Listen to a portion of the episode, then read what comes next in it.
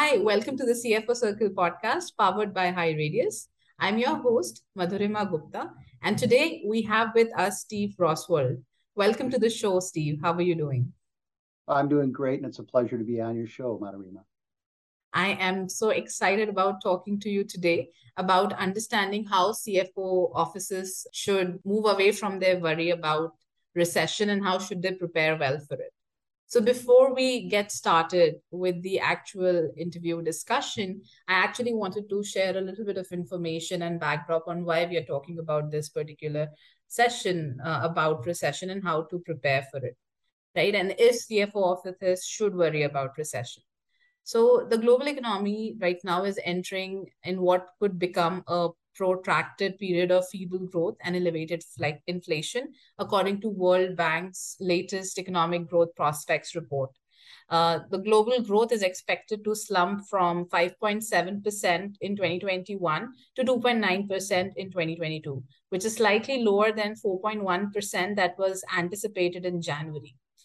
And uh, because of this, there has been talk around the dreaded R word, which is recession, and that is getting louder as inflation geopolitical tensions and, side, and supply chain disruptions have been hammering the global economy. So, what does this really imply for businesses around the world? To answer that, uh, Steve is here with us. He's the founder of CFO University, a global professional development community de- dedicated to growing finance leaders. He has honed his ability to drive change, improve profitability, and ensure long term financial health for businesses. He founded KRM Business Solutions in 2004 to assist Pacific Northwest companies in developing knowledge, processes, systems, and tools that they need for success. So that's a little bit about you, Steve. Would you like to say, share something about your journey with our listeners? Well, well, thank you for that. A nice introduction. Yeah, you know, about five years ago, we kind of converted into a consulting firm advising CFOs and, and the boards and CEOs on finance matters to CFO.University, which is a platform to develop uh, financial leaders and CFOs in the future. So that's kind of what we've morphed into. And we're having a lot of fun uh, meeting people like yourself at HighRadius uh, on our journey. So uh, we're re- really excited to be here today. So, without further ado, I want to ask you the very first question that I have for you.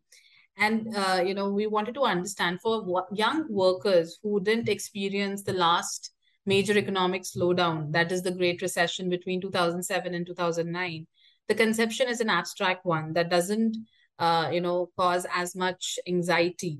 Uh, what was your experience like in, um, you know, during the recession that lasted between 2007 to 2009? Well, you know, it started through a whole a different series of events. There wasn't a pandemic. There wasn't all the things that kind of are leading up to what we're facing today. But there was a banking crisis. So there was a huge housing crisis, and certainly from the United States, and I think you know generally around the world, housing prices and and building had, had was just ravaging. Low interest rates fueled that, uh, not dissimilar to what we have today but the building was going crazy. And so, and what happened is it, it all of a sudden the banking system failed. People realized there was a lot of bad mortgages out there, and and things stopped, came to a halt very quickly.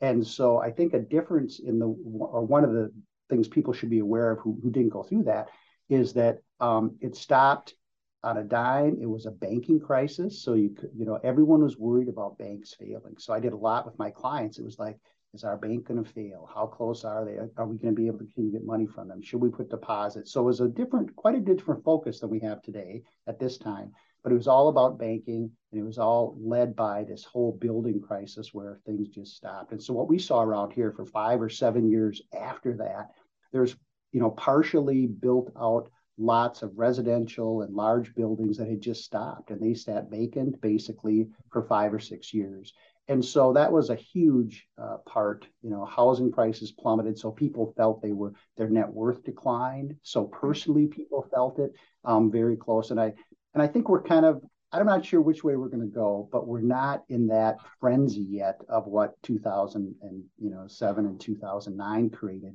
uh, which you know there was banks that were failing the governments were trying to keep the banking system going. So there's a whole there's a little bit more panic around the banking system than uh, than I think we've seen uh, so far, and, anything close to that in the last uh, know, the last 12 months. Got it. The Fed's decision to raise interest rate by three fourths of a percent point is the most aggressive rate action the bank has taken since 1994.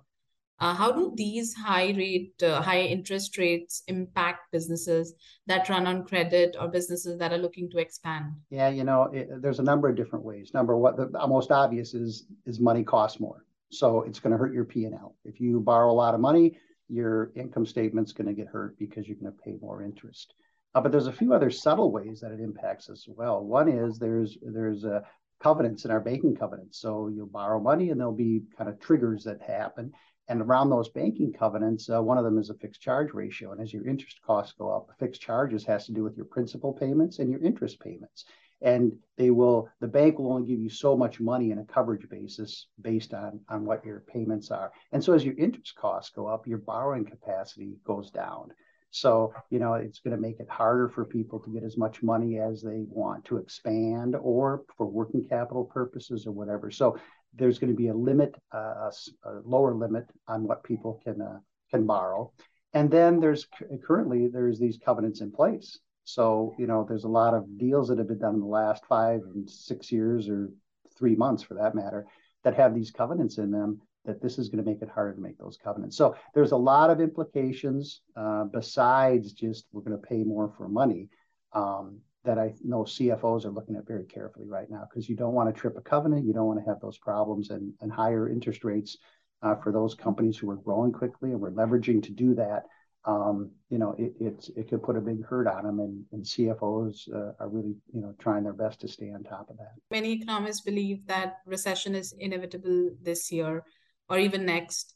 Uh, do you agree with that? And if you do, uh, how can CFO offices prepare themselves for recession?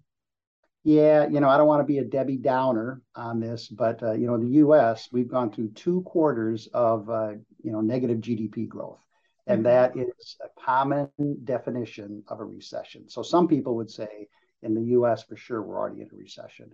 Um, I know that there's some upticks. The labor market's strong. There's some other things that are that are kind of um, making us doubt: Are we really in a recession yet?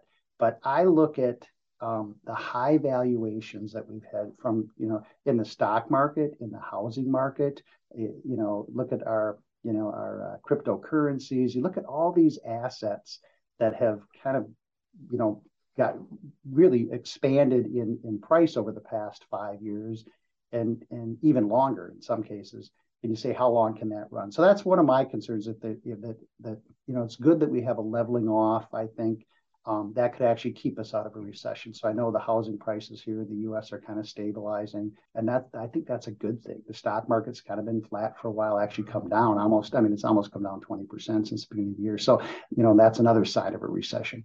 So I think we're we're in a slowdown, and that's you know after this hyper growth we've had, you know that could make for a softer landing. So you know, I, I, I'm I'm optimistic that uh, you know our business leaders or CFOs out there, you know, are gonna are gonna help uh, help make sure we're properly managed, and then I hope that our our politicians act responsibly in, in how much debt we take on and, and what we do there, uh, that we can kind of have a a soft landing to this uh, this bump in the road. Absolutely. So, you know, recessions here almost, or at least the fears are growing. Inflation is running hot. Stock market is turbulent Yet, workers continue to ditch their jobs, which is at record high. Why do you think is this happening? You know, I would say uh, in the U.S., um, a big part of that is a lot of stimulus money. So the U.S. kind of propped up uh, propped up a lot of our economy through, you know, uh, the government issue more bonds and and, and special programs. Um, so that one of the concerns is that's kind of run its course. Uh, I my my number one concern on where we are today is that we haven't really felt it yet. I mean, you know, five dollar oh, in the U.S. five dollar a gallon gas prices is unprecedented, and that may that may be low from the world standards, but it's very high in the U.S. And yet there's still people, you know, the, the roads are still full. So my I'm wondering whether it's we've really felt it yet. So we've read a lot about it, we've seen the statistics. I don't think our behavior is changing, and that could you know there could be a brick wall yet to hit and that we just we're not there yet you know we see all the signals but nobody's really in the mindset of I have to change my behavior. This is really going to hurt. So some of that's by you know what we did through the pandemic to kind of keep the economies going.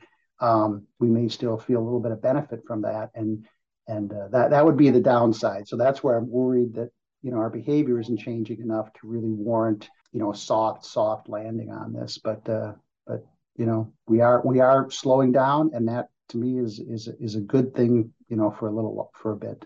Absolutely.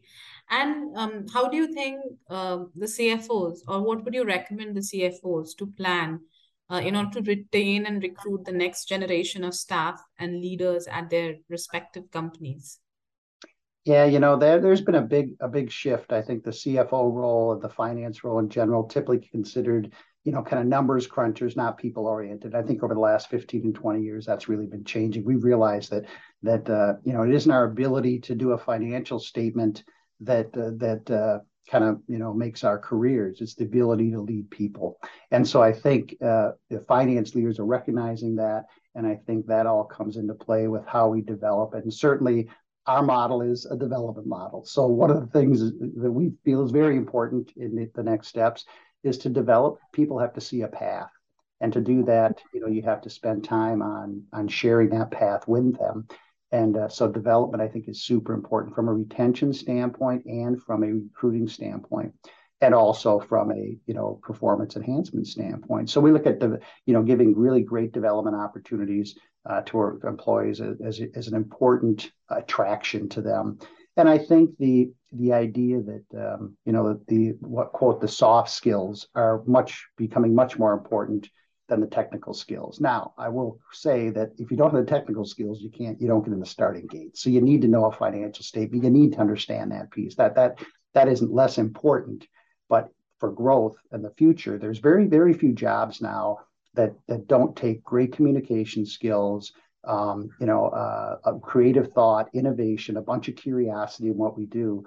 Um, those those jobs are getting you know taken over by the the bots of the world and automation and so and that's not going to slow down that's going to continue so having you know you know hiring people with great communication skills hiring people that have a you know super uh, intellectual curiosity they want to know more and more um, i think that's that's where our focus is and that's i think what business schools are developing now uh, you know really focusing on some of these other skills that you know 20 years ago you think well a financial person you know they're going to crunch some numbers and you know they'll throw something over the over the cubicle to you know the rest of the team and that that is completely upside down now. That's not that's not a focus at all for any finance leader um, it's well-rounded individuals who can communicate well and have a curiosity that uh, they can't satisfy. And um, we just talked a little bit about skill uh, you know assessment and upskilling of uh, uh the team members. So, um, you know, as per, um, and I'm just recollecting one research that I read through, I think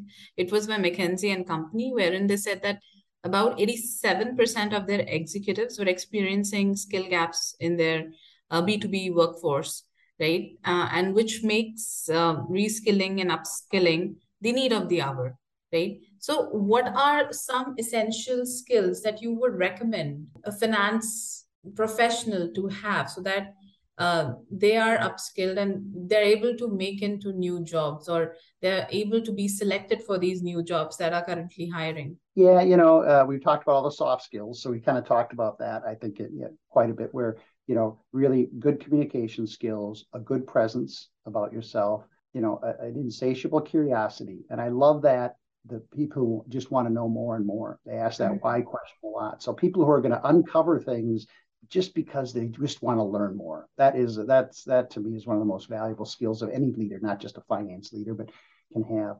Um, but then there's also there's a, there's a move away, um, not a move away, Uh, uh, uh, a, a, a growth in data analytics, and so I think understanding how to use data analytics and how to you know the the you know what that means, what what and that means being able to assess what information is out there that we should be capturing that we can do more with.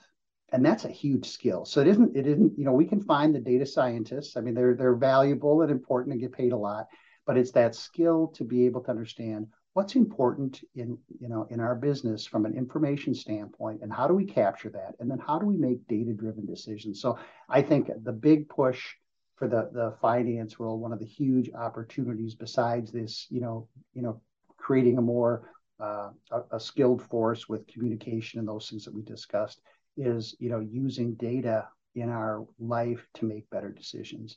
And you know, we've always done that from a historical standpoint and used analysis and, and things and historical, you know, records and, and trends.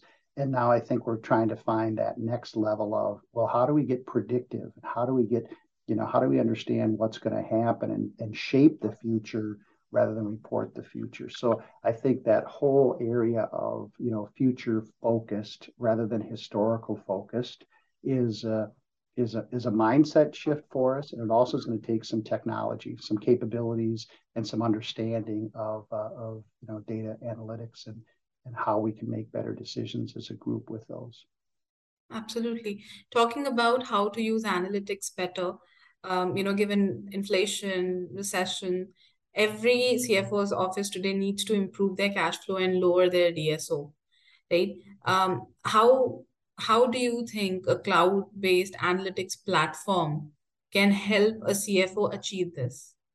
Well, we just went over the data, the, having that data to understand. I look at it as, and DSO is one piece, it's the whole working capital. In fact, one of our number one areas that, that CFOs, we took a poll not long ago, and working capital, of which DSO is a big part of, was the number one concern to raise to raise money and to understand you know how to manage our working capital better. And by the way, it wasn't just people reducing working capital. Some of them that were having inventory problems actually said, mm-hmm. "Hey, how do we or working capital to fund our inventory. But from a from a standpoint of technologies, um, they're invaluable, right? Because they give us that data that we don't have to search for or guess at. And, and that gives you the opportunity to model different scenarios. And what I look at working capital, uh, the biggest role for the CFO and the finance team in working capital is educating our peers you know the other executives and and the people who are impacting working capital to understand how their actions impact DSO for example so if the salesperson's out there selling you know 45 day terms and our you know DSO uh, goals are set at 30 day terms we've got a disconnect and so helping people understand what they're you know what how they're impacting our whole working capital piece uh, that education is where I think these systems can be so valuable. And and things like uh, systems also real a really good uh, automation system can help us flag you know you can use that for bad customers. So all of a sudden you have a credit. Well how do you recognize that? Well we get know when they don't pay us well that's a little bit late. If we can find out earlier you know what triggers in that customer might put them in default of a payment if we can anticipate that, we can do more. And that's what these systems allow us to do. We can do a lot more data analysis on customers, on their payment histories, when, when we can expect something, a bad event to happen, and be more predictive on that than, um, than being uh, kind of after the fact. Absolutely. And, uh, you know, we kind of come to the conclusion of the episode. Uh, but before we do that, there is one thing I want to talk to you about, and this is from a Deloitte report, uh, which is, uh, you know, called Boosting Resilience, working with like-minded partners to orchestrate critical supply chains right and um, according to this report one of more recent approaches to supply chain is friend shoring wherein um, you know it is recommended that companies develop relationship with key suppliers around the world to prevent supply chain disruption that a lot of companies have faced recently. Uh, what is your take on friend shoring?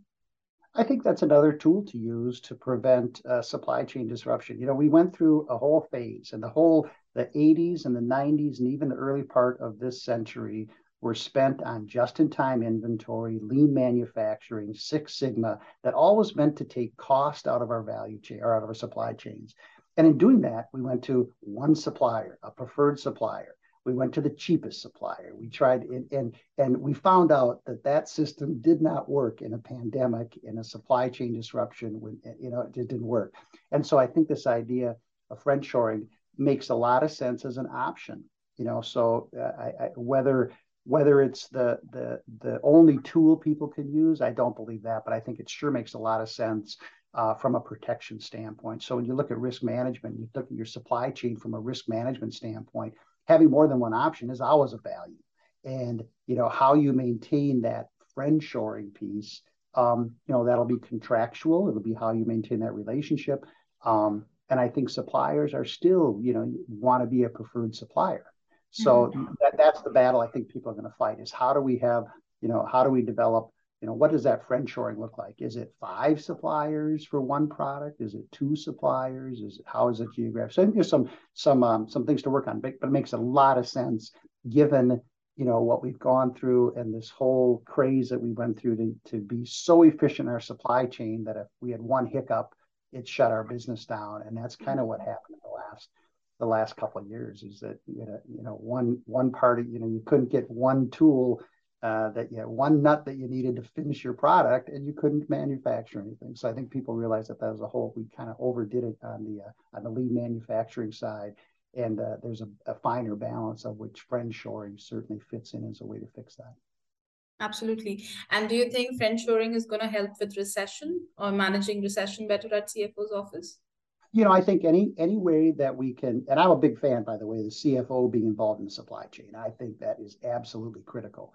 But I think um, any ways that we can uh, take risk out of our supply chain without adding a bunch of cost, I think that is value add. So I think that's what we've learned. If CFOs have learned that you know we can be too tight with the supply chain, and that can shut down our businesses. So having flexibility. So I look at it as a risk management issue, you know, and really understanding where where where can things where can we get shut down and that includes the whole supply chain so people with complex supply chains have a you know have a big risk management uh, opportunity um, to make sure that their supply chain and and friendshoring can certainly be a be a part of that in improving the supply chain, which will improve the uh, you know our ability to get goods to people, which will improve the economy. Perfect.